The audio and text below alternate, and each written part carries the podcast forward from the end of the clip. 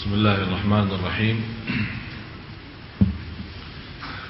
السلام عليكم ورحمة الله وبركاته.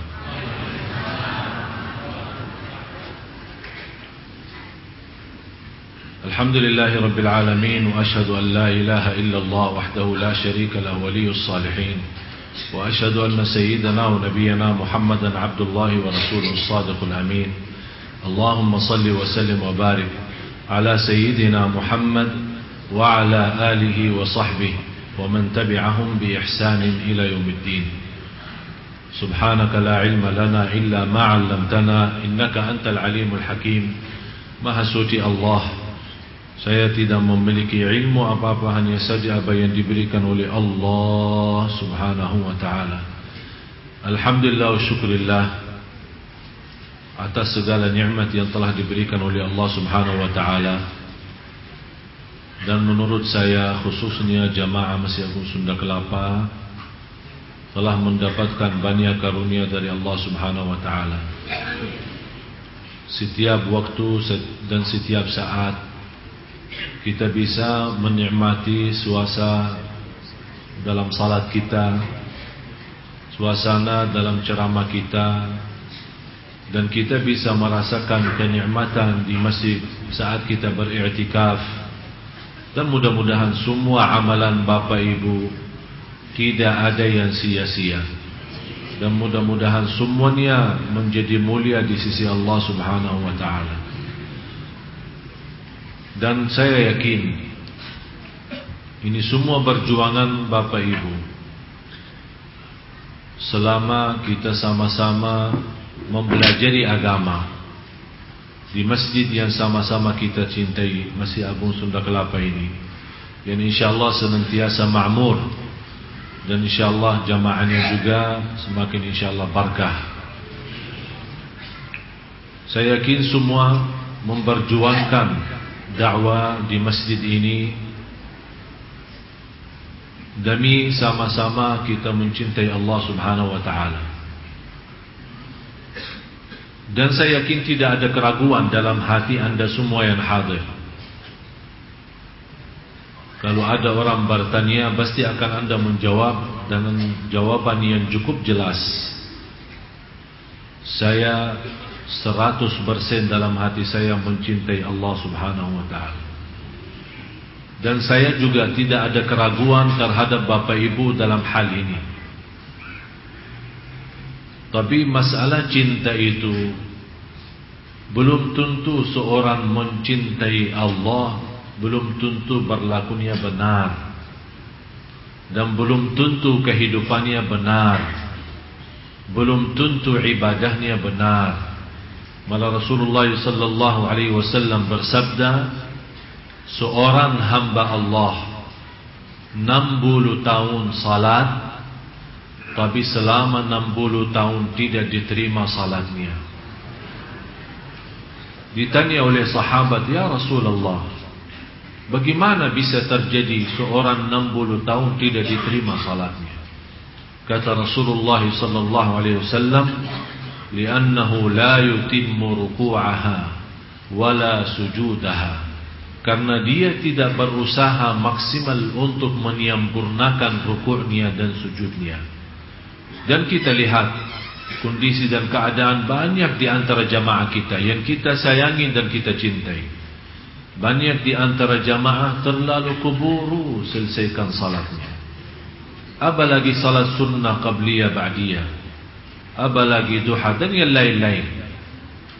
Kapan kira-kira saatnya kita bisa menikmati ibadah salat? Jangan sampai kita termasuk dalam ancaman hadis Rasulullah sallallahu alaihi wasallam 60 tahun tapi tidak tidak diterima oleh Allah Subhanahu wa taala salatnya. Nauzubillah. Mudah-mudahan kita semua menjadi orang-orang yang bisa mendekatkan dirinya kepada Allah karena salat yang khusyuk, salat yang sempurna rukuknya dan sujudnya. Marilah kita sama-sama mempelajari dan masuki kepada amalan-amalan yang bisa membawa kita bukan hanya kita cinta Allah, tapi Allah Subhanahu wa taala juga mencintai kita semua. karena mendapatkan kenikmatan dicintai Allah ini sebuah kenikmatan yang cukup istimewa banyak orang yang dilalaikan banyak orang yang tertipu dan tertipu oleh sahwat hawa nafsu dan dunia. Walaupun dia punya target mencari ridha Allah Subhanahu wa taala dan menjadikan tujuan kehidupannya qul inna salati wa nusuki wa mahyaya wa mamati lillahi rabbil alamin la syarika lah wa bidzalika umirtu wa ana minal muslimin. Jadi orang-orang yang sudah membaca ayat ini berkali-kali di dalam iftitah salatnya ternyata dia tidak mendalami arti daripada doa ini. Dia tidak merasakan kekuatan doa ini dan tidak menikmati bagaimana bisa terwujud benar-benar inna salati wa nusuki wa mahyaya wa mamati lillah semata-mata karena Allah. Syukur karena Allah, sabar karena Allah, ikhlas karena Allah, salat karena Allah, bersedekah karena silaturrahim karena di mana saja berada selalu kita menjadikan diri kita dan kurbankan segala yang kita miliki karena Allah. Baru akan terbentuk akan Allah balas mencintai kita. Amalan-amalan yang pertama. Orang-orang yang dicintai Allah Subhanahu wa taala Orang yang senantiasa membaca Al-Quran Tapi bagaimana prinsip orang baca Al-Quran tapi dicintai Allah. Karena selama ini Bapak Ibu, saya yakin Anda suka semua suka baca Al-Quran. Malah ada yang saya kenal satu minggu, dua minggu kurang lebih khatam Al-Quran. Kurang daripada satu bulan dia mampu khatam Al-Quran. Malah ada yang dalam satu bulan khatam dua kali, ada malah tiga kali. Tiga puluh juz dalam satu bulan. Tapi masalahnya bukan berapa banyak baca, tapi bagaimana membaca. Selama ini kita membaca Al-Quran untuk menghatamkan. Tapi yang saya minta kali ini agak sedikit kita rubah. Bagaimana saya bisa baca Al-Quran Tapi saya mendapatkan Allah mencintai saya Yang pertama saat kita baca Al-Quran Harus anda rasakan Allah bicara sama anda langsung. Allah bicara sama kamu. Ya ayyuhalladzina amanu. Hei orang Yang dimaksud siapa? Saya. Rasakan. Ittaqullah Berarti Allah mau berbicara sama diri kita sendiri. Itu yang perlu dirasakan saat kita membaca Al-Quran.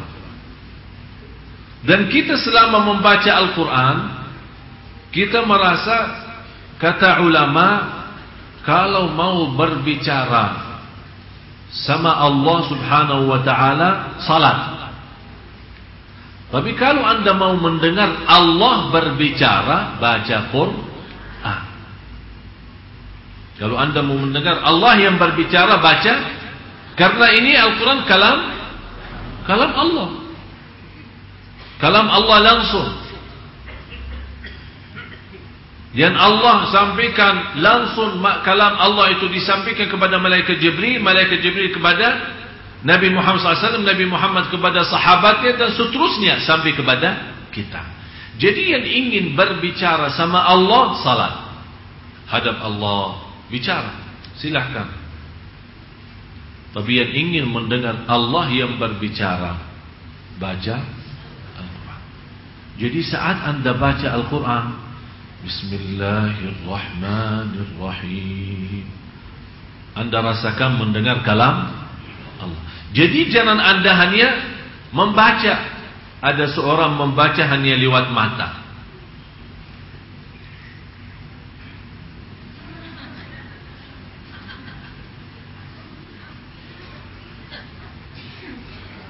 Tidak akan bisa rasa. Kenapa? Apa manfaatnya suara? Suara agar didengar oleh Kenapa didengar oleh telinga sendiri? Kalau ada syaitan mengganggu kita lari. Dia tidak bisa karena ada suara keluar. Syaitan terganggu. Bukan syaitan yang mengganggu, malah dia yang terganggu. Berarti akan melarikan syaitan dari suara bacaan kita. Kalau sudah syaitan lari, berarti kita akan mampu fokus dan lebih nikmat bacaan kita. Yang kedua, saat kita mendengar sendiri bacaan kita, Rasakan Allah yang lagi menyampaikan bacaan itu lewat telinga kita. Karena telinga itu salah satu makhluk Allah. Ada seorang punya telinga tapi tidak bisa mendengar. Ada orang punya mata tapi tidak bisa melihat. Jadi masalahnya bukan wujudnya mata atau wujudnya telinga. Tapi masalahnya apakah dia berfungsi atau tidak. Bisa menjadi berguna atau tidak.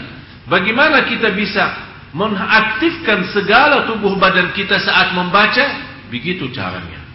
Yang pertama, Anda baca karena Allah lagi berbicara. Yang kedua, Anda membaca Al-Quran, semua berbicara itu yang dimaksud adalah diri kita. Yang ketiga, itu yang terindah dalam bacaan Al-Quran setiap kita baca ada rasa saya tidak mau berhenti karena saya lagi nikmati dan merindukan mendengar kalam Allah, mendengar bicaraan Allah sama saya. Jadi begitu Anda baca, jangan Anda punya bayangan dan pikiran kapan mau selesai. Malah justru yang Anda harus rasakan, saya tidak mau selesai. Saya mau terus lazat. Saya mau nikmat karena Allah lagi bicara sama saya. Sudah faham tiga poin ini? Itu namanya membaca Al-Quran dan tiga hal ini baru akan Allah mencintai kita. Yang kedua, selalu mengingat Allah Subhanahu wa taala. Maksudnya mengingat Allah bagaimana? Zikir kan? Tapi zikir yang macam mana? Yang seperti apa? Saya yakin anda semua suka tahlil Suka bertasbih Tapi seindah zikir Yang tidak ada batasnya Seindah zikir Tidak punya tempat tertentu Seindah zikir yang tidak ada batasnya dan seindah zikir yang tidak punya tempat tertentu. Artinya apa? Jangan bapak ibu suka berzikir hanya di masjid. Jangan bapak ibu suka berzikir hanya habis salat. Jangan anda berzikir hanya dengan jumlah tertentu, tidak boleh lebih. Malah justru bebas, tidak usah batasi. Ya ayyuhalladzina amanu, uzkurullaha zikran. Apa artinya kathira? Sebanyak-banyaknya. Kenapa kita di, disuruh berbanyak zikir supaya terkeluar, mengeluarkan, mengeluarkan diri dari golongan orang munafik. Ternyata orang munafik juga berzikir. إن المنافقين يخادعون الله وهو خادعهم. وإذا قاموا إلى الصلاة قاموا كسالا. يراءون الناس ولا يذكرون الله إلا قليلا. mereka kalau diajak salat malas.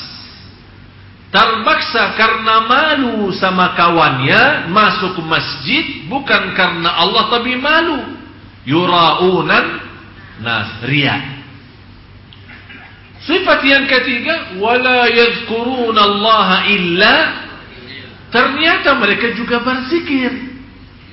Wala yadhkuruna kata kalau Allah mereka tidak berzikir kecuali sedikit. Berarti mereka berzikir supaya kita selamat dari sifat orang munafik berarti harus kita lawan mereka.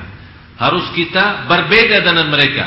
Kalau mereka memang zikir tapi sedikit saya mau berzikir tapi banyak. Coba bayangkan saya pernah memberikan cara zikir tapi selama satu hari tidak boleh bicara dunia. Ingat kan Tak boleh bicara tu. Subhanallah walhamdulillah wa la ilaha illallah wallahu akbar.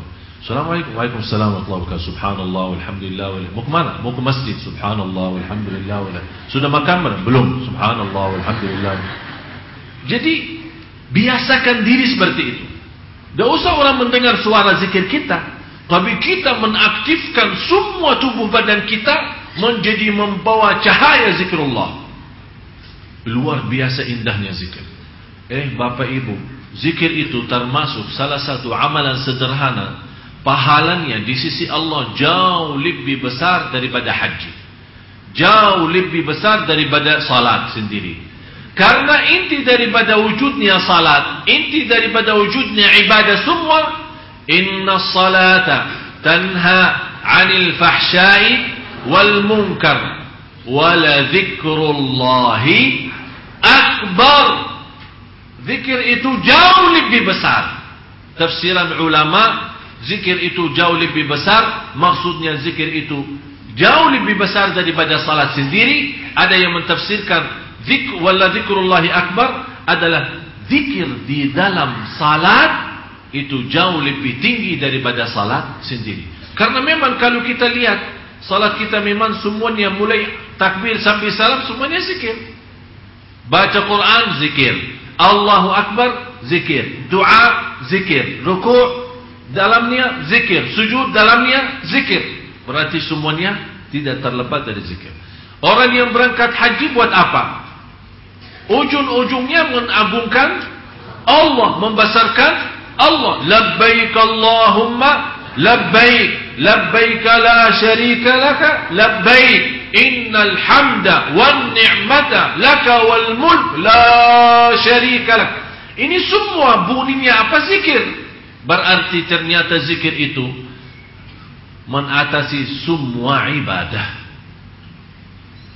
Malah pahalanya jauh lebih besar daripada jihad fi sabilillah. Sampai Rasulullah SAW menjelaskan di hadis yang sahih. Ala unabbiukum bi afdali a'malikum وأزكاها عند مليككم وخير لكم من إنفاق الذهب والورق وخير من أن تخرجوا للجهاد في للقاء عدوكم فيضرب أعناقكم وتضرب أعناقهم يا الله banjir sekali hadis ini apakah kalian mau tahu saya memberikan amalan kepada kalian Rasul ini berbicara sama sahabat saya akan memberikan amalan jauh lebih mulia di sisi Allah jauh ya, lebih baik daripada amalan yang lain. Jauh lebih besar pahalanya daripada mensedekahkan emas dan perak dan mensedekahkan segala harta. Jauh lebih besar daripada menghadapi musuh saat perang. Mereka membunuh kita atau kita membunuh mereka. Kaget sahabat ini jihad. Jihad lawan musuh. Apa saja amalan yang jauh lebih tinggi daripada itu semua Rasul menjawab singkat saja. Zikrullah. Zikir kepada Allah. Fadhkuruni tanda-tanda kita mencintai Allah banyak sebut Allah.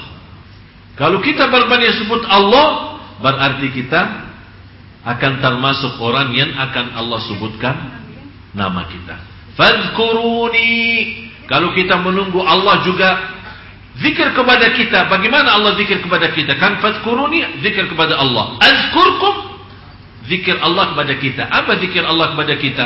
Akan Allah selalu ingat kepada kita apa pun kebutuhan kita, apa keperluan kita, apa keinginan kita, apa pun hajat kita, akan Allah selalu ingat dan mengkabulkan doa kita. Bisa Bapak Ibu? Hah? Bisa insya. Jangan insya Allah bisa. Bisa insya. Azam nawaitu sungguh-sungguh. Hari ini libur. Coba Habis pulang dari sini Isi zikir.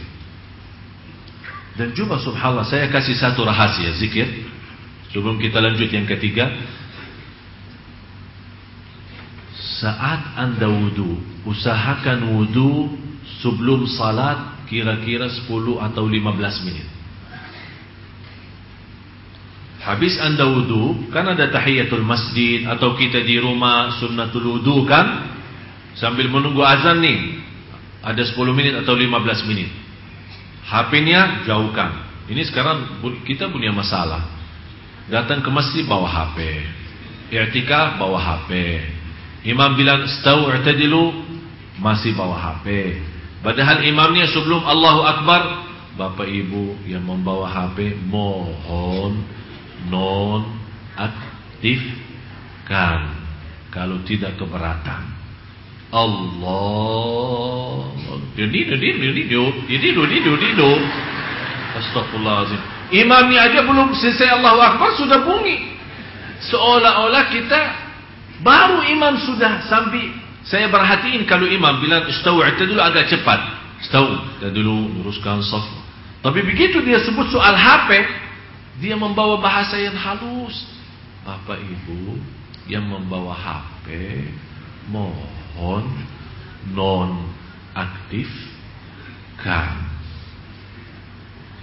Tapi kan tahu tadi tahu teruskan. Jadi cepat kalau tahu dulu. Begitu dia sebut kata HP, dia supaya kenapa? Kita mendengar. Apakah kita mau perlu menjadikan seorang imam seperti Umar bin Khattab? Bagaimana Umar Khattab kalau dia jadi imam? Tahu kan? Tahu luruskan saf. Beliau khalifah dan beliau juga imami salawat. Salat lima waktu. Tahu luruskan saf. Sebelum dia takbir, dia punya tungkat. Tungkat punya kepala besar. Dia putar dalam saf-saf jamaah.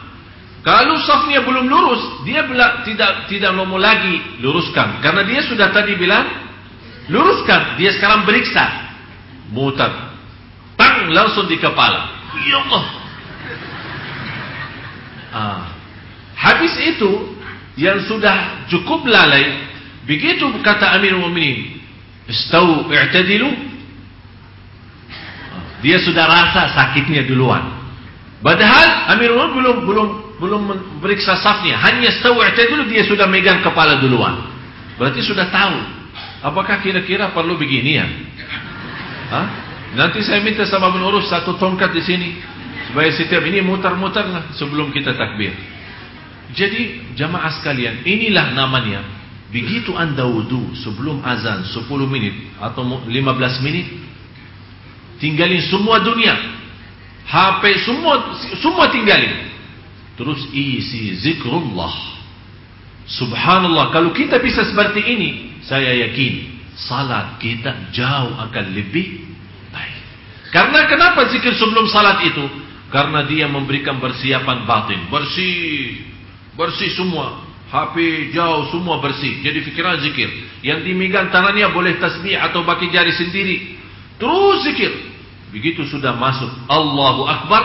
Ikuti dengan suara azan. Dan habis azan angkat tangan berdoa. Subhanallah indah. Belum ikamat. Belum kita selesai sunnah qabliyah. Kita sudah siap batin dengan cahaya zikir. Begitu masuk salat waktu wajib kita ternyata nikmat salat.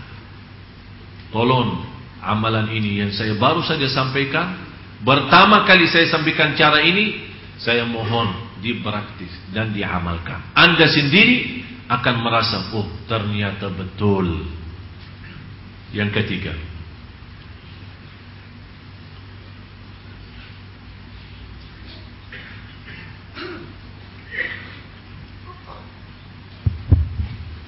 lebih mengutamakan untuk mencintai Allah Subhanahu wa taala daripada dirinya ketika hawa nafsunya menguasai dirinya. Yang paling berat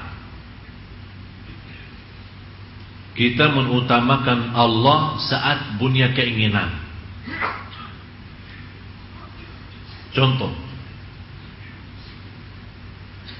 Sudah alarm kan? Jam berapa alarmnya? Biasa ibu-ibu jam berapa alarmnya? Jam 3 nah, Sudah bunyi kan? Bunyi jam 3 Kita megang HP Kita sudah megang kan? Sudah lihat Terus matiin Off ya Alarmnya off Kita taruh Di sini ada muncul dua hal Pertama, mau enggak salat malam? Yang kedua, tidur aja. Jadi tidak ada tidur enggak, tidak ada. Tapi yang ada mau salat malam enggak? Tidur aja. Ini yang kedua. Di sini supaya bagaimana kita bisa mencintai Allah di sini ujiannya. Allah melihat kita sudah nawaitu dengan alarm jam 3 atau jam 2 berarti kita sudah ada niat kan ada niat tapi ini niat tidak cukup harus ada bukti begitu kita mendengar kalau kita tidak mendengar sampai sudah apa ketiduran tapi benar-benar tidak merasa tidak mendengar Allah Maha tahu kondisi dan keadaan kita tapi Allah tidak akan memberikan keistimewaan bagi orang. Begitu dia megang HP-nya, matiin, kemudian dia tidur. Padahal ada bisikan, salat malam enggak? Tidur aja. Tapi dia mengutamakan tidurnya daripada itu namanya tidak bakal dicintai Allah. Karena yang membuat kita bangkit dan bergerak untuk bisa salat malam di sini kan ada katanya bisa menguasai nafsu, melawan hawa nafsu. Di sini hawa nafsu ini apa? Hawa nafsunya di sini apa? Mau tidur. Berarti tidur itu kan enak. Salat malam jauh lebih enak, tapi nafsu kita mau istirahat. Tapi hati nurani kita mau menghadap Allah. Orang yang bangun dan dia mampu melawan hawa nafsu dan semangat bagaimana dia semangat dengan zikrullah alhamdulillahilladzi ahyana ba'da ma amatana wa ilaihi an-nusyur astagfirullahalazim bismillah tawakkaltu Allah. Bangun! Baca ayat baca ayat al-kursi. Baca apa saja supaya menghilangkan syaitannya. Begitu anda bangun begitu anda wudu Allah subhanahu wa ta'ala setiap titisan air wudu membawa dosa keluar. Begitu anda salat akan Allah cahayakan rumah malaikat di langit melihat rumah itu keluar cahaya orangnya di dalam rumah lagi salat malam. Kalau kita sudah menjadi kebiasaan ketika satu malam kita memang sakit sudah alarm sudah mau bangun tapi sakit sakit betul ternyata begitu kita bangun tapi tidak kuat Malaikat melihat ini rumah biasanya ada cahaya keluar. Kok ini malam tidak keluar cahayanya? Turun salah satu malaikat mau ambil berita. Ini ada ada apa? Begitu mereka turun, salah satu malaikat, kok orangnya lagi sakit. Naik lagi, dia sampingkan pada malaikat. Orangnya lagi, semua malaikat di langit rapat mendoakan, ya Allah sembuhkan. Subhanallah. Berarti malaikat sendiri menhayati cahaya salat malam kita. Sebagaimana kalau kita keluar malam, kita kadang-kadang melihat langitnya terang, kan? Itu katanya cahaya dari langit turun. Tapi kapan bisa cahaya dari bumi naik? Jangan sampai malaikat melihat malah ternyata gelap. Semua gelap. Karena cahaya yang bisa tembus ke langit bukan lampu PLN ya, bukan listrik ya. Tapi yang bisa tumbus ke atas adalah semua cahaya nurani kalbu kita saat kita lagi salat malam. Oleh karena itu, salah satu amalan yang bisa membawa kita dicintai Allah harus anda mampu menguasai dan melawan hawa nafsu kita. Terutama saat merasa nafsu kita ingin sesuatu duniawi, ingin istirahat, ingin tidur, ingin mencari rizki tapi yang haram, tidak mau membedakan halal haram, tapi di situ kita lawan karena nafsu kita, mohon maaf, jiwa kita itu kan istilahnya mau yang enak-enak saja, tidak mau capek, yang enak-enak saja. Tapi begitu kita lawan, bukan yang enak diri saya, tapi yang enak Allah. Apa yang dienak Allah, apa yang disenang oleh Allah, apa yang diridai oleh Allah. Di situ kita selalu menanamkan dalam jiwa kita adalah kekuasaan hanya di tangan Allah. Jangan sampai memberikan nafsu kita yang memiliki kekuasaan. Di situ kita lama-lama akan memiliki hati yang sudah rusak. Begitu kita mau berbaiki, susah memperbaikinya. Yang keempat,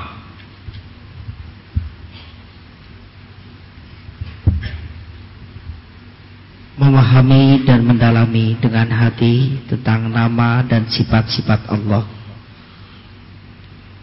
Allahu Akbar. Rata-rata jamaah kita sudah hafal Asmaul Husna. Hafal enggak? Hafal. Bisa rasakan artinya enggak? Hah? Rasulullah sallallahu alaihi wasallam bersabda di hadis yang sahih, "Inna lillahi tis'an wa tis'ina isma, man ahsaha dakhala al-jannah." Allah mempunyai 99 nama. Barang siapa yang menguasinya, yang menghafalnya, yang mengamalkan isinya, yang mempelajarinya, yang mendalaminya. Itu kata ahsaha. Jadi termasuk di dalamnya menghafal, mengamalkan, memahami, menhayati, merasakan, menikmati, merasa lezat saat sebut nama-nama Allah yang namanya Asmaul Husna dan bisa lewat Asmaul Husna kita memohon kepada Allah Subhanahu wa taala di situ kita akan baru merasa keagungan Allah dalam hati kita semakin bertambah. Sayang kita sama Allah semakin tinggi. Cinta kita semakin mulia. Begitu juga saat kita berdoa kepada Allah lewat Asmaul Husna, berhatiin. Ar-Rahman irhamni. Razzaq urzuqni. Ghafar irfirli. Jadi kita saat kita saking sudah memahami Jangan anda berkata Ya Rahman Urzuqni Oh Ya Rahman Urzuqni Ya Razzaq Urzuqni Ya Karim Muliakan Ya Ghafur Ampuni Ya Rahman Rahmati jadi anda sudah memiliki pemahaman Asmaul Husna sambil anda bisa meminta dengan Asmaul Husna sesuai arti dan makna. Faham Bapak Ibu? Itu namanya. Barang siapa yang mampu menghafal, memahami, menhayati dan sampai dia bisa berdoa kepada Allah lewat Asmaul Husna, kata Rasulullah dijanjikan akan masuk surga Allah Subhanahu jadi mulai dari hari ini kalau kita baca Asmaul Husna lebih baik setiap hari kita bawa satu nama tapi kita bisa mengerti apa isinya dan apa dalamnya. Paham Bapak Ibu? Yang kelima. Kepasrahan hati di hadapan Allah Subhanahu wa taala. Bagaimana pasrah hati? Maksudnya keluarin keluarin hati dari dada kita terus kasih ke Allah. Apa itu pasrah hati? Hah? Intinya begini. Dalam ibadah, dalam mencari rezeki, saat kita makan, saat kita tidur, saat kita jalan menuju ke masjid, saat kita berjalan mencari nafkah saat kita di mana saja berada, hati kita selalu merasa tidak punya upaya dan tidak punya daya untuk melaksanakan sesuatu kecuali dengan Allah. Terwujud benar-benar la haula wala quwata illa billah dan pasrah yang tertinggi adalah pasrah kalbu. Istilah lain tawakal yang tertinggi tawakal. Maksudnya apa tawakal kalbu? Saat kita keluar rumah, doanya apa? Bismillah, tawakkaltu ala Allah, la haula wala quwata illa billah. Ini ucapan cukup tinggi, ucapan cukup sempurna. Tinggal apa? Ucapan lidah sudah baik, tinggal hati. Jangan sampai pas kita keluar rumah, Bismillah, tawakkaltu ala Allah, la hawla wa la quwata illa billah. Tapi di dalam hati masih merasa, Alhamdulillah saya sehat, masih muda. Saya bisa berlaku sesuatu. Ini bicara sama siapa? Sama hati. Yang seharusnya memantapkan ucapan ini Bismillah Tawakkaltu ala Allah La hawla wa la quwata illa billah Bukan hanya lidah yang mengucapkan Tapi hati juga ikut Mengucapkannya. Pasrah total lahir batin. Allah segalanya. Kun Fayakun. Begitu anda keluar Membawa doa keluar rumah Anda merasa Ya Allah Memang saya sudah berikhtiar berdoa Tapi segalanya di tanganmu ya Allah. Pasrah. Jangan yakin Saya ke mana saja pergi Akan Allah menjadikan hati saya hari ini buas. Buas iman Mendapat rizki dan kecukupan Dan senantiasa diterima segala amal dan perjuangan. Yang keenam melihat kebaikan dan nikmatnya baik yang lahir maupun yang batin. Salah satu yang bisa anda mendapatkan dicintai Allah harus anda selalu mengingat nikmat Allah. Fikirkan nikmat-nikmat Allah kepada kita. Wa amma bi ni'mati rabbika fahaddits. Yang kita selalu lupa kita sibuk mensyukuri nikmat tapi lupa mensyukuri yang memberikan nikmat. Kita sibuk menikmati nikmat tapi kita lupa mensyukuri yang memberikan nikmat. Kita sibuk untuk menghadapi cobaan tapi kita lupa minta tolong dari yang memberikan cobaan. Jadi selalu kita bayangkan Jangan anda melihat posisi ujian. Kenapa manusia Dinamakan dalam Al-Quran? Innal insana la zalumun Kafar Wa in ta'uddu Ni'matallahi La tuhsuha. Innal insana La zalumun Kafar Sungguh manusia amat zalim Dan amat kafir Amal zalim apa? Dia menggunakan nikmat yang telah diberikan oleh Allah yang tidak mampu dihitung. Dia menggunakan nikmat itu untuk menzalimi dirinya. Yang kedua, dia sangat kafir. Dia tidak mensyukuri Allah dan merasakan kemuliaan yang telah diberikan oleh Allah lewat nikmat-nikmat itu. Berarti dia mengkafirkan nikmat.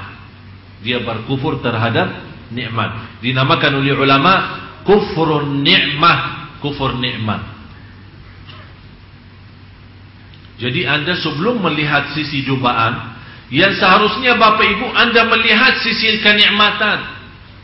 Bunia mata masih bisa melihat Al-Quran. Bunia lidah masih bisa menyebut nama Allah. Bunia telinga masih bisa mendengar azan dan kalam-kalam yang baik bicara-bicara yang baik. Anda masih punya kaki bisa berlangkah-langkah menuju ke masjid silaturrahim dan ke mana-mana mencari nafkah dan rezeki yang halal. Anda masih punya nafas yang bisa menaturkan nafasnya untuk Allah subhanahu wa ta'ala. Saya bertemu beberapa hari lalu seorang ibu sudah usia 90 tahun. Sakit, tidak bisa bergerak. Begitu saya datang silaturahim, saya bertanya, bagaimana bu keadaannya? Dia menjawab, Alhamdulillah. Tapi dalam kata Alhamdulillah, benar-benar tersuntuh hati saya. Saya bilang, ibu, Alhamdulillah atas apa? Ibu lagi sakit, sakitnya parah dan tidak bisa bergerak. Dia menjawab, Alhamdulillah masih bunya tiga. Bunya hati terisi iman. Bunya lidah menyebut nama Allah. Bunya akal masih bisa sadar siapa diri saya terhadap Allah. Dia sudah tidak melihat sakitnya. Tidak melihat kakinya yang tidak berfungsi. Tidak melihat tubuhnya yang tidak bisa bergerak. Tapi dia melihat nikmat. Bukan melihat ujian. Di situ dia merasa kenikmatan cukup besar, malah dia merasa masih kekurangan syukur. Itulah namanya hamba yang dicintai Allah. Karena kita orang mencintai Allah, semua nikmat terhitung.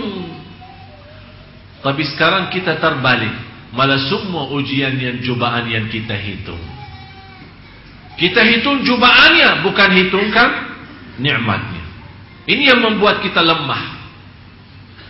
Wa amma bi ni'mati rabbika fahaddits. Oleh karena itu jamaah sekalian, begitu Anda diuji Allah, jangan lihat apa itu ujiannya. Tapi lihat berapa masih tersisa nikmat yang lain. Kalau Allah berikan seratus nikmat, yakini yang ujiannya hanya dua, masih anda masih bisa menikmati 98. Jangan anda rugi iman gara-gara kehilangan dua nikmat. Akhirnya mendapatkan cobaan yang jauh lebih besar adalah kehilangan iman dan kehilangan syukur. Tidak usah pikirin sebagaimana ibu yang tadi. Dia sudah tidak melihat sisi sakitnya dan tidak melihat umurnya dan tidak melihat dia tidak bisa bergerak tapi dia masih bisa merasakan iman yang kalbu yang terisi iman. Lidah masih Allah izinkan untuk sebut nama Allah dan akal masih bisa sadar. Kata ibu, saya kenal banyak keluarga saya, malah jauh lebih muda daripada umur saya, tapi sudah istilahnya bikun ya. Sudah tidak bisa nyambung. Tapi dia masih bisa begitu dengar azan dia bisa berfikir, oh ini salat, ini waktu salat, ini waktu Quran, ini waktu zikir, ini nikmat besar. Begitu dia merasa nikmat seperti ini, walaupun dia merasa hanya memiliki tiga dibanding ujian, ternyata tiga itu jauh lebih besar memberikan keringanan menghadapi cobaan dan ujian. Oleh karena itu Bapak Ibu, Salah satu yang memberikan energi dan kekuatan menghadapi cobaan dan ujian, jangan lihat ujiannya, tapi lihat kenikmatan nikmat-nikmat yang masih ada. Jangan sampai Allah cabutkan nikmat itu malah bertambah kita rugi dunia dan rugi akhirat. Nauzubillah. Yang ketujuh,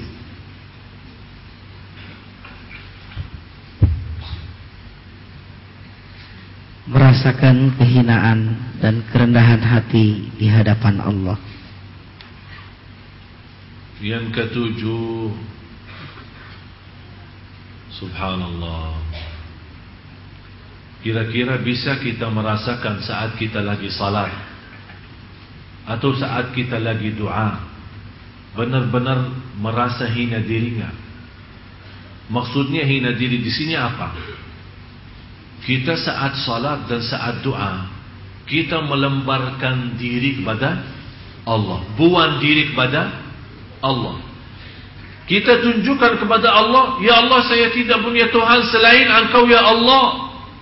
Biar saya punya kekayaan Tapi ya Allah saya miskin Masih nol dengan kekayaanmu ya Allah. Saya Allah butuh segala sesuatu darimu. Butuh rahmatmu, ampunanmu, pimpinanmu, petunjukmu ya Allah kita selalu saat doa dan saat salat merasakan kita hamba yang terhina, yang tidak bisa apa-apa, yang tidak punya arti, yang tidak punya nilai. Karena semuanya hanya Allah, milik Allah, kembali pada Allah. Inna lillah wa inna ilaihi raji'un. Apalagi saat kita salat, ternyata ada hikmahnya disuruh berdiri, kemudian tunduk kepala ke bawah. Jangan salat seperti orang sombong, malah matanya ke atas. Ya seolah-olah Allah Akbar, dia bicara sama Allah mau apa? Dia tidak berkata mau apa, tapi sikap salatnya seperti itu. Tapi yang saya harapkan, begitu anda salat, menundukkan kepala ke bawah, biar Allah berkata, ada apa? Kamu mau apa? Biar Allah yang memberikan pertanyaan itu kita merasakan saat kita salat kita lagi berbicara sama Allah. Nikmat. Kalau kita lagi diberikan kesempatan bertemu dengan Bapak Presiden dan protokolnya memberikan kesempatan hanya 15 menit Kira-kira 15 menit kita menghadap Bapak Presiden Begitu kita hadap beliau Kita diam atau bicara? Hah? Kira-kira ada orang ketemu Bapak Presiden Tapi diam Dia begitu mendapatkan kesempatan Dan dia merasa Bapak Presiden ini bisa menyelesaikan hajat saya Bisa membantu urusan-urusan saya Yang belum bisa kelar karena kepala negara. Berarti kita begitu sampai barangkali dia tidak kita tidak memberikan kesempatan dia berbicara. Kita ada yang bicara. Ah, pak ini pak ini kan dia pak ini pak ini pak ini, ini pak ini ini ah, pak ini pak pak pak pak pak pak. Ujungnya ujungnya dia bilang insyaallah. Siap. Dibantu. Begitu dia menjawab dibantu, kita langsung percaya. Alhamdulillah. Betul Pak? Betul dibantu. Jangan khawatir. Kenapa kita bisa memiliki keyakinan? Padahal walaupun ada keputusan dari Bapak Presiden, tapi kalau belum ada izin Allah, wallahi tidak akan bisa dapat apa-apa. Dan saya mendapatkan pelajaran dari warga negara Indonesia.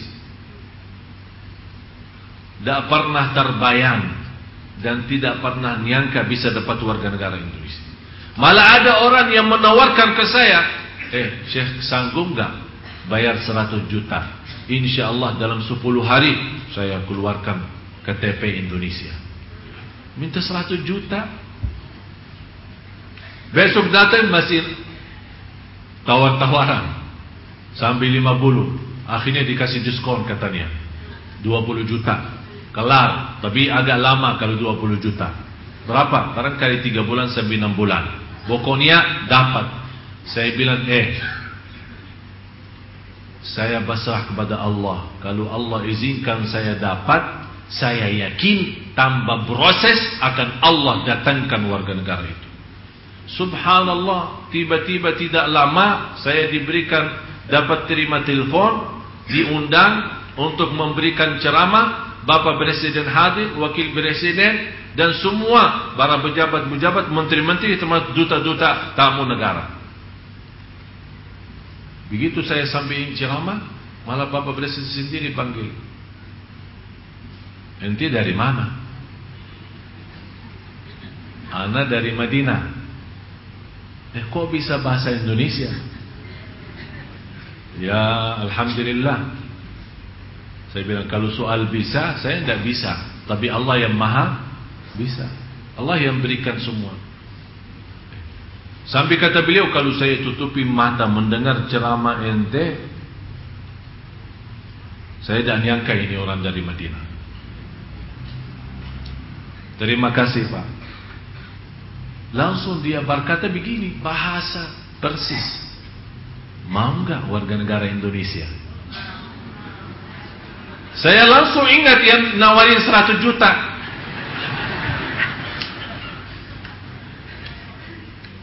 Sambil saya berkata, gratis Pak ya?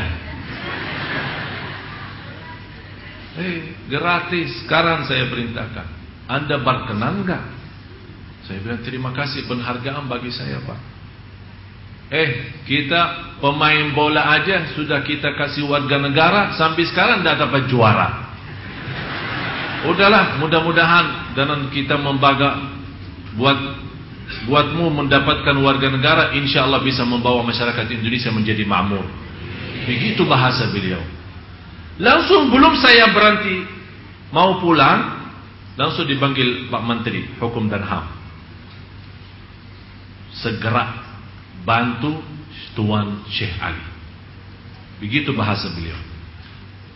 Delapan hari persis di telepon, saya masih di luar di luar negeri.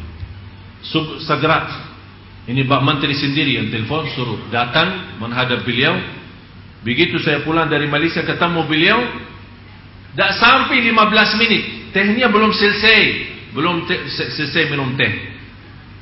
Langsung kelar surat Ditandatangan sama Pak Menteri. Ini ada perintah daripada Presiden saya Untuk memberikan warga negara. Saya ingat Saya ingat kata ini yang ketujuh.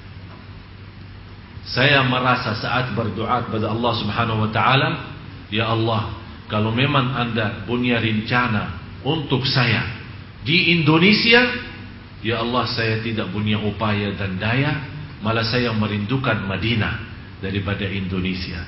Tapi Allah Saya milih aturan Allah Saya milih bantuan Allah Saya milih dan mengutamakan Apa yang Allah berikan Saya terima.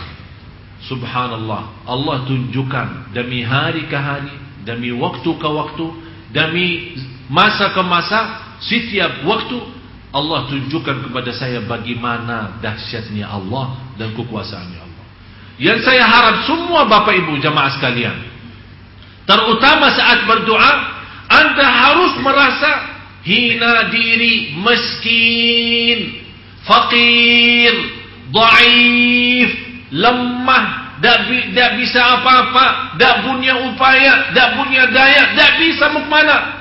Dan merasa di ujung doa anda berdoa, Ya Allah, kalau engkau hanya mendengar doa orang salih, bagaimana saya yang masih banyak dosa mau kemana? Kalau ya Allah engkau hanya menerima doa orang salih, Ya Allah bagi saya masih banyak dosa mau ke mana lagi? Kita tunjukkan. Dan sakin adil dan kasih sayangnya Allah, bukan Allah hanya menerima doa orang salih. Ternyata Allah juga kasih sayangnya kepada orang yang berdosa dan bermaksiat kalau dia bertaubatan nasuha taubat yang benar dan memohon kepada Allah dalam benar akan Allah terima doanya dan kabulkan hajatnya buktinya setiap hari kita berdoa dan setiap hari Allah berikan nikmat kita lupa mensyukurinya. Ini sebenarnya salah satu cara Allah menambahkan nikmat kepada kita, tapi kita tidak sadari, berarti Allah sudah menerima doa kita. Tapi kita belum sadar, nikmat yang kita minta belum kita dapat. Oleh karena itu, beriksa diri kembali.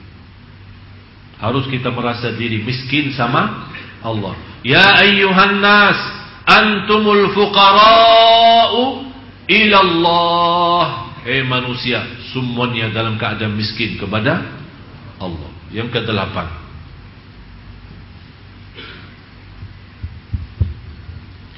beribadah kepada Allah Subhanahu wa taala pada waktu sepertiga malam terakhir. Untuk bermunajat kepadanya membaca Al-Qur'an merenung dengan hati serta mempelajari adab dalam beribadah di hadapan Allah kemudian ditutup dengan istighfar dan bertaubat. Saya kasih amalan yang kedelapan. Seindah istighfar. Ingat ya. Seindah apa? Istighfar. sebelum azan subuh 20 minit sampai 30 minit. Di dalam Al-Quran dinamakan Al-Ashar, waktu sahur. الصابرين والصادقين والمنفقين والمستغفرين بالأسحار وبالأسحار هم يستغفرون kenapa Allah ikatkan waktu sahur istighfar karena seindah ibadah jauh lebih baik daripada salat malam atau baca-baca amalan yang lain adalah istighfar yang terindah. Kenapa saya berkata yang terindah itu istighfar? Karena Allah puji hamba-hamba yang beristighfar di waktu sahur. Kalau Allah puji berarti Allah senang. Kalau Allah senang berarti Allah ridha. Tapi saya minta istighfar bagaimana? Sudah selesai salat malam, sudah witir, ya, duduk, tetap di posisi musalla atau atas sajadah, kemudian tundukkan kepala ke bawah, tutup mata, bayangkan semua dosa kita selama ini. Ingat orang tua kita. Ingat dosa maksiat kita. Berapa kali ketiduran dari waktu salat. Berapa kali kita durhaka sama orang tua. Berapa hari lewat tidak baca Quran. Berapa kali kita berbohong. Berapa kali kita fitnah orang. Berapa kali kita gibah. Berapa kali kita membawa hal-hal yang tidak diridai Allah. Malah dimurkai Allah. Begitu anda sambil mengingat bayangan-bayangan dari kepala. Istighfarnya berjalan. Astaghfirullah. Istighfar jangan diam. Dan kalau tidak bisa nangis, pura-pura beneran. Beneran, beneran. Yang awalnya pura-pura lama akan jadi beneran. Jadi begitu Anda merasa ada orang menceritakan ke saya, Ustaz, saya ingin nangis tapi tidak bisa-bisa. Ingin nangis, tidak keluar. Saya bilang begini, pura-pura aja nangis. Ya bagaimana?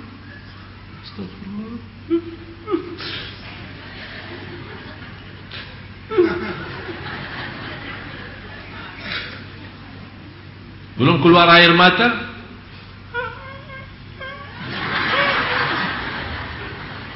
Beneran. Ini salah satu ikhtiar kita. Karena kita, kenapa kita berusaha mau keluarin air mata? Karena air mata itu adalah obat sikat kalbu. Tahu kalau baju lagi kadang-kadang kalau masuk mesin cuci dah bersih kan? Apa yang diperlukan? Ini kalbu ini perlu. Apa itu? Air mata obatnya. Air mata. Bisa enggak? Bisa insya. Demi Allah jemaah sekalian. Kalau anda bisa merasakan keindahan seperti ini Demi Allah tidak perlu lama istighfar. Hanya 10 kali saja. Oh. Sudah nangisnya minta ampun. Sudah nangisnya minta ampun. Sampai ada satu saat akan Bengkak mata. Saking nangis. Malah mau berhenti nangis tidak bisa.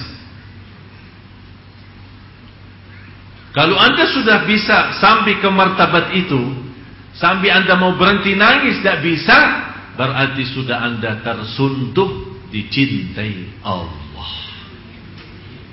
La ilaha illallah.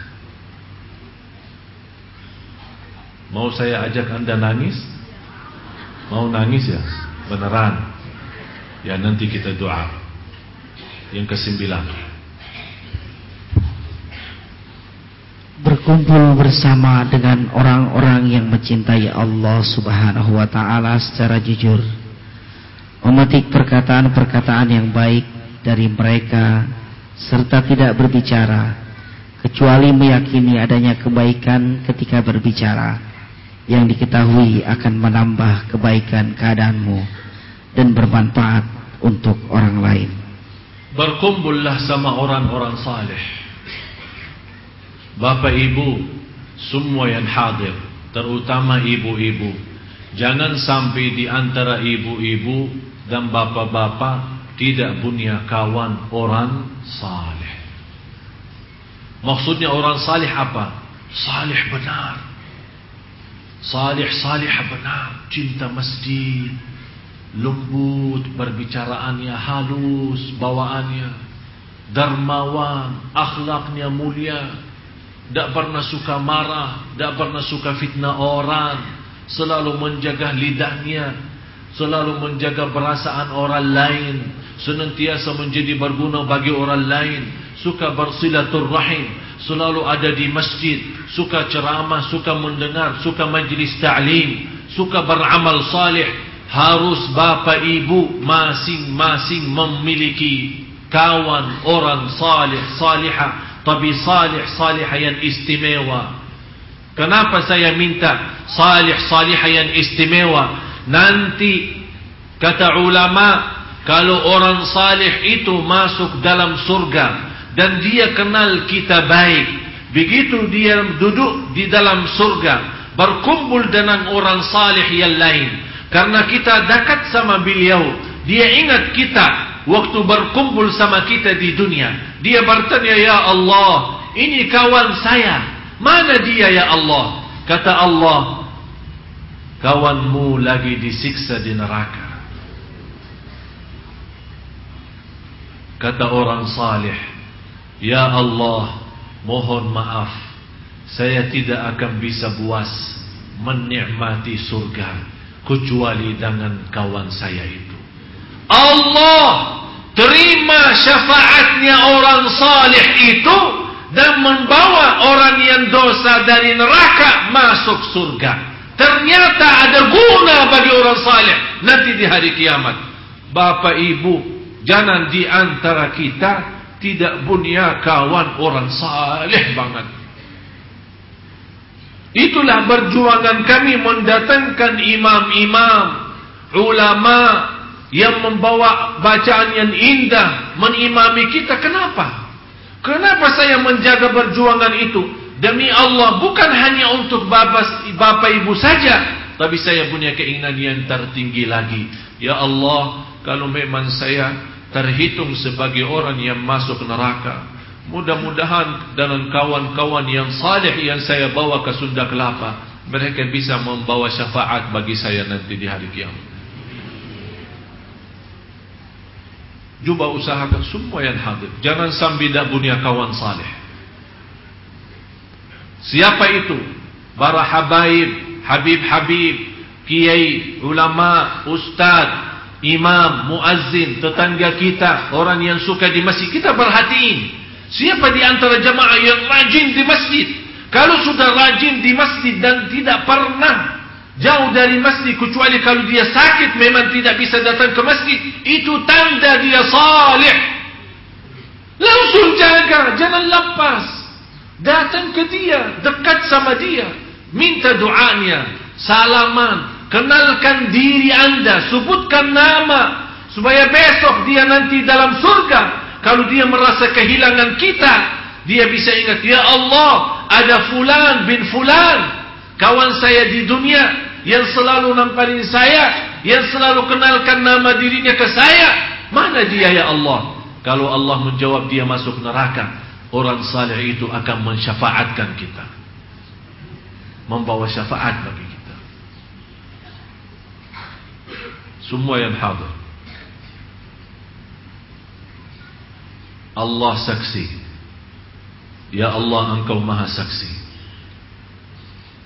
Di antara jamaah yang hadir. Engkau ya Allah merahasiakan di antara jamaah ada hambamu yang salih-salih. Ya Allah, saya mohon engkau jadi saksi. Saya mencintai hambamu yang salih-salihah yang hadir di majlis ilmu ini. Ya Allah dengan cintaan saya kepada hambamu yang salih-salih. Selamatkan kami ya Allah semua yang hadir. Dan jadikan kami bersama orang salih hari kiamat. Wa adkhilna bi rahmatika fi ibadika. Tolong doa ini jangan ditinggal. Tolong doa ini jangan ditinggal. Wa adkhilna fi ibadika salihin. Karena ini doa para nabi dan rasul. Para nabi dan rasul berdoa itu. Ya Allah jadikan saya bersama orang salih apalagi kita. Kalau para nabi dan rasul sudah minta ya Allah jadikan kami dalam rahmatmu bersama golongan orang salih apalagi kita jemaah sekalian. Mudah-mudahan kita semua bersama orang salih di dunia, bersama orang salih nanti di hari kiamat dan juga bersama orang salih dalam surga Allah Subhanahu wa taala. Amin ya rabbal alamin. Yang ke-10 menjauhi atau menghilangkan hal-hal yang menghalangi hati dari mengingat Allah Subhanahu wa taala. Tolong periksa kembali apa pun hal-hal yang menghalangi kita dari Allah. Dunia jauh dari dunia. HP jauh dari HP. Usaha menjauhkan kita dari masjid, usaha menjauhkan kita dari zikrullah, usaha melalaikan kita dari kewajiban kita yang jauh lebih utama, tinggalkan karena Allah, karena Rasulullah bersabda, "Man taraka syai'an lillah, 'awwadahu Allahu khairan min." Barang siapa yang meninggalkan sesuatu karena Allah, akan Allah gantikan yang lebih baik. Jangan sampai kita menjadi orang alhaakumut takatsur dilalaikan oleh kebanggaan, kekayaan, harta, dunia, kesibukan. Lalai kapan sadar? Hatta zurtumul maqabir. Tapi kalau sudah zurtumul maqabir, artinya sudah masuk dalam maqabir, sudah masuk dunia kubur. Apa arti sadar saatnya? Tidak ada arti. Jangan sampai kita menjadi orang yang masuk dalam golongan al-hakumut takatsur. Karena di ujung al-hakumut "Tsumma latus'alunna yawma idzin 'anil na'im." Rasulullah sallallahu alaihi wasallam ketika satu saat berduduk sama Sayyidina Abu Bakar, sahabat-sahabat yang lain, ada Sayyidina Uthman radhiyallahu an, Rasulullah SAW makan dan minum. Begitu dibawakan minum air, Air itu agak dingin. Apalagi musim panasnya Madinah. Begitu Rasulullah minum air yang dingin di musim panas. Merasa enak bangetnya. Enak, sejuk. Karena suasana panas. Tapi jus itu atau minuman itu atau air itu benar-benar membuat kita enak panas, sejuk. Terasa nikmat. Begitu Rasul habis minum air nangis sallallahu alaihi wasallam. Sahabat ya Rasulullah kenapa nangis? Apakah air itu ada masalah? Kata Rasulullah, akan Allah tanyakan kita terhadap nikmat air dingin itu di musim panas. Apakah sudah syukur atau belum? Thumma latus'alunna yawma idzin 'anil na'im. Itu yang akan ditanyakan oleh Allah. Coba periksa di rumah kita. Macam-macam makanan sampai kita bingung membawa ke mana akan ditanyakan oleh Allah. Minuman apa lagi? Begitu anda menikmati minum jus atau minuman yang lain, tolong ingat. Thumma latus'alunna yawma idzin 'anil. Ini alhaakumut takatsur, salah satu surah yang membuat Rasulullah nangis. Mari sama-sama kita berdoa.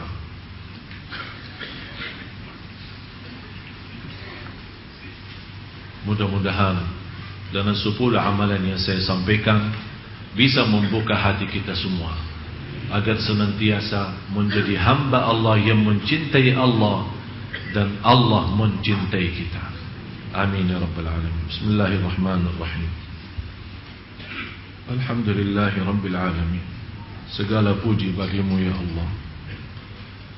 Segala nikmat yang kami miliki ya Allah semuanya darimu ya Allah. Engkaulah Engkau maha ya Allah memberi segala nikmat Nikmat mata Nikmat telinga. Nikmat lidah yang masih bisa menyebut namamu ya Allah. Nikmat akal dan kesadaran yang masih, masih bisa mengingat kewajiban kami terhadapmu ya Allah. Nikmat kaki yang masih bisa berlangkah-langkah dengan lancar dan sehat walafiat menuju ridhamu ya Allah. Nikmat tangan. Nikmat tangan ya Allah Yang selama ini kita masih bisa menikmati megang kitabmu ya Allah Nikmat titisan air mata Yang titisan air mata yang ikhlas dan jujur Menghapuskan dosa kami Dan membawa kami selamat dari siksa neraka ya Allah. Ya Allah Maafkan kami karena kami tidak fantas Dan tidak mampu mensyukuri segala nikmat yang segitu banyak. Dan kami tidak mampu menghitungkan nikmatmu ya Allah apalagi mensyukurinya ya Allah ya Tuhan kami. Kami hambamu ya Allah yang daif kami hambamu ya Allah yang miskin. Kami tidak bisa apa-apa ya Allah. Dan kami tidak akan bisa melarikan diri daripada engkau ya Allah. Fafirru ila Allah. Saat kami berlaku dosa maksiat kami sangat malu di hadapanmu ya Allah. Tapi tetap walaupun kami malu atas dosa maksiat kami, kami tidak akan bisa melarikan kami jauh daripadamu ya Allah. Malah justru segala sesuatu yang kita takuti kita melarikan diri daripada sesuatu yang kita takuti. Tapi kalau ya Allah kami merasa takut kepadamu ya Allah, kami akan melarikan diri kami kepadamu ya Allah.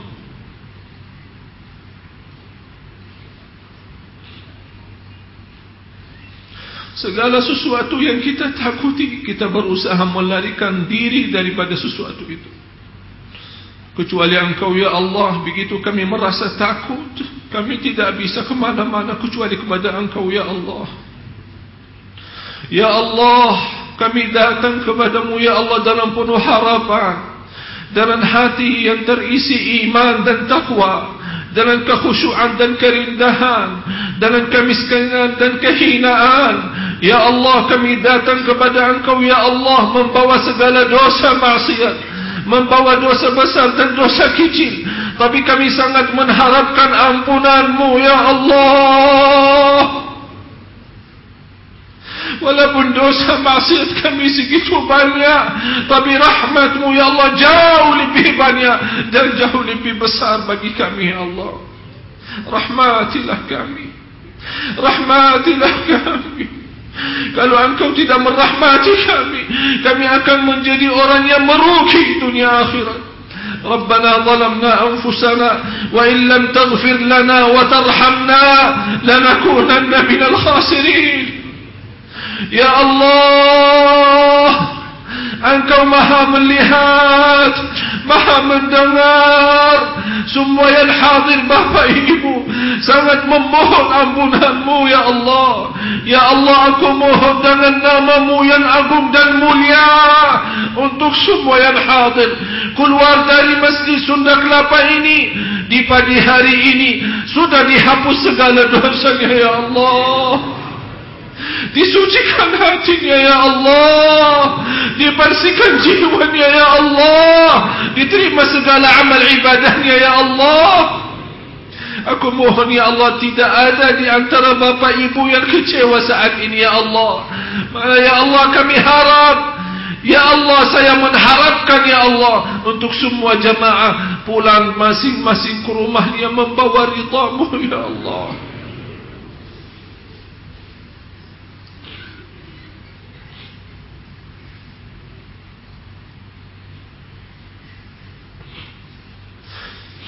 Karena bagi kami, bagi kami ridhamu segalanya ya Allah. Bagi kami ridhamu segalanya ya Allah. Kalau engkau ridha ya Allah terhadap kami, kami akan bahagia lahir batin ya Allah. Kami akan nikmat sisa umur kami karena engkau ridha ya Allah. Ya Arhamar Rahimin. Ya Allah semua yang hadir telah menangkat tangannya ya Allah. Dengan penuh harapan segala kehinaan, kemudahan dan kekurangan. Ya Allah kami menangkat tangan kami kepadamu Ya Allah. Kami mohon isi hati kami dan isi tangan kami dengan penuh rahmat dan ampunan darimu Ya Allah Ya Zal Jalal wal Ikram. Ya Allah berilah kepada kami petunjuk pada jalan yang lurus Hidupkanlah kami dalam keadaan iman. Wafatkanlah kami dalam keadaan Islam. Lindungi anak keluarga kami dari segala bahaya. Jadikan anak cucu kami salih salihah Anak cucu kami berhafal Al-Quran. Agar kami dipanggil oleh Allah duluan dalam keadaan bahagia Dalam keadaan husnul khatimah. Dan anak cucu kami setelah kami dipanggil duluan Anak cucu kami masih mau mendoakan kami. Ya Allah Ya Arhamar Rahimin. Ya Allah lindunilah lahir batin kami Agar kami bisa menjaga diri dari segala sesuatu yang menghalangi kami darimu Ya Allah. Ya Allah Ya Arhamar Rahimin. Kuatkan kami lahir batin Cahayakan hati kami. Sempurnakan ketakwaan kami. Muliakan keyakinan kami. Bagaimana engkau berikan kepada kami kemudahan. Sama-sama berkumpul di Masjid Agung Sunda Kelapa ini. Ya Allah Berilah kepada kami kemuliaan. Sama-sama jumpa lagi di surgamu Ya Allah. Jadikan kami semua yang hadir Bersama hamba-hambamu yang salih-salih Ya Allah وادخلنا برحمتك في عبادك الصالحين walaupun kami Allah belum menjadi salih salihah tapi kami harap kami harap dalam rasa cinta kami terhadap orang salih salihah jadikan kami berkumpul dengan mereka ya Allah sebagaimana kata Imam Syafi'i sebagaimana kata Imam Syafi'i Aku mencintai orang salih Walaupun saya tidak terhitung orang salih Karena cinta orang salih Menjaminkan bahawa saya selamat dan bahagia. Ya Allah Kami sungguh mencintai orang salih. Kami sungguh mencintai orang salih. Ya Allah jadikan kami bersama mereka Ya Allah. Ya Arhamar Rahimin. Ya Arhamar Rahimin. Ampuni orang tua kami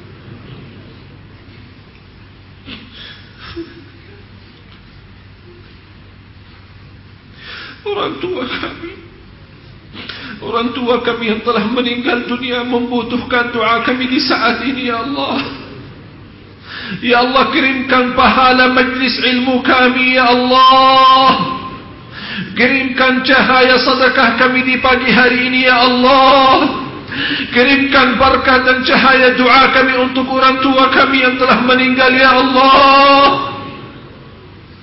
Ya Rahim. Ya Allah kami tidak mampu membalas dan tidak tidak akan mampu membalas kebaikan kedua orang tua kami. Kami serahkan kepada Engkau ya Allah, menjadikan orang tua kami mulia di sisi dunia akhirat.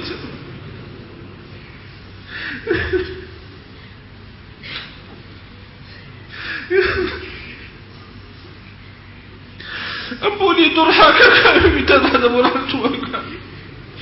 Berapa kali kami menyakiti hati orang tua kami. Berapa kali kami menyakiti dan mengecewakan hati orang tua kami. Maafkan kami ya Allah. Maafkan kami ya Allah. Maafkan durhaka kami ya Allah. Jangan menhukumkan kami atas durhaka kami ya Allah. Ampuni saudara kami muslimin muslimat mukminin mukminat yang hidup yang telah wafat. Ya Allah segala amal ibadah dan perjuangan kami untuk Sunda Kelapa untuk mendatangkan para imam iman dan para salih.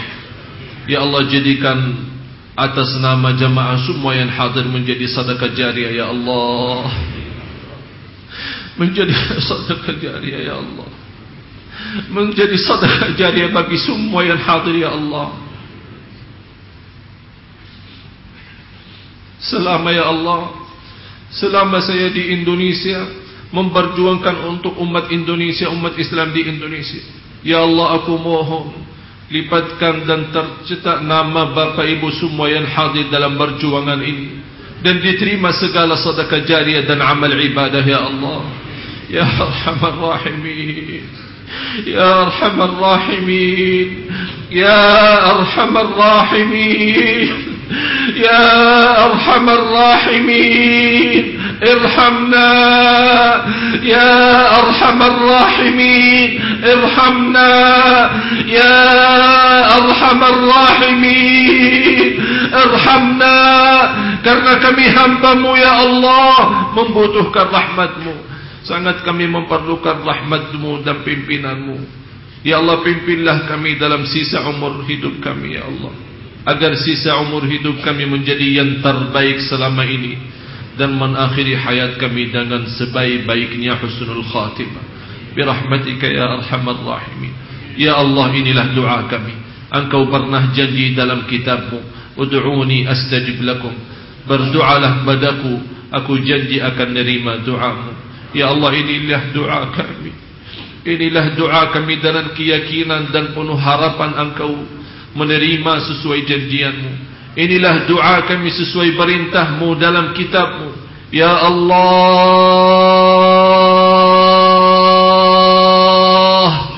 Ya Allah!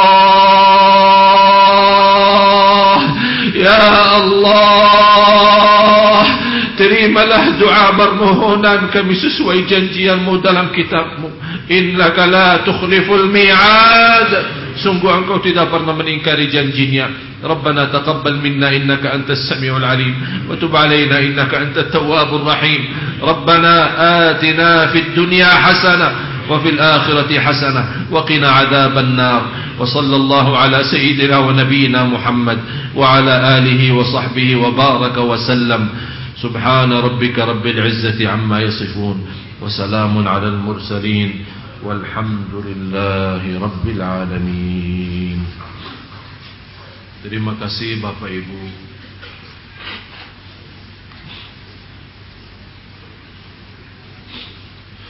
Saya mohon semua yang hadir Saya mohon, saya mohon, saya mohon Semua yang hadir Tolong kalau lagi sendirian Lagi salat malam Atau lagi habis baca Al-Quran Dan mengangkat tangannya sendiri Berdoa Saya mohon Dengan segala hormat Tolong doakan saya. Saya mohon dengan segala hormat Tolong jaga amanat ini Doakan saya. Supaya Allah tetap kuatkan saya lahir batin. Saya dari kemarin Tidak sempat 10 minit saja istirahat tidak sempat. Dari kemarin full Layani tamu, layani ini, layani itu Ini semuanya insyaAllah lillahi ta'ala Dan kemudian untuk Bapak Ibu Oleh karena itu tolong doakan saya supaya tetap sehat walafiat dan tetap istiqamah atas iman Islam dan tetap bisa memiliki kekuatan berjuang untuk umat Islam di Indonesia agar Indonesia masa depan insyaallah akan jadi lebih baik. Mohon maaf kurang lebihnya wabillahi taufiq wal hidayah. آخر الكلام سام سام سبحانك اللهم وبحمدك أشهد أن لا إله إلا أنت أستغفرك وأتوب إليك. والسلام عليكم ورحمة الله وبركاته. وعليكم السلام ورحمة الله وبركاته.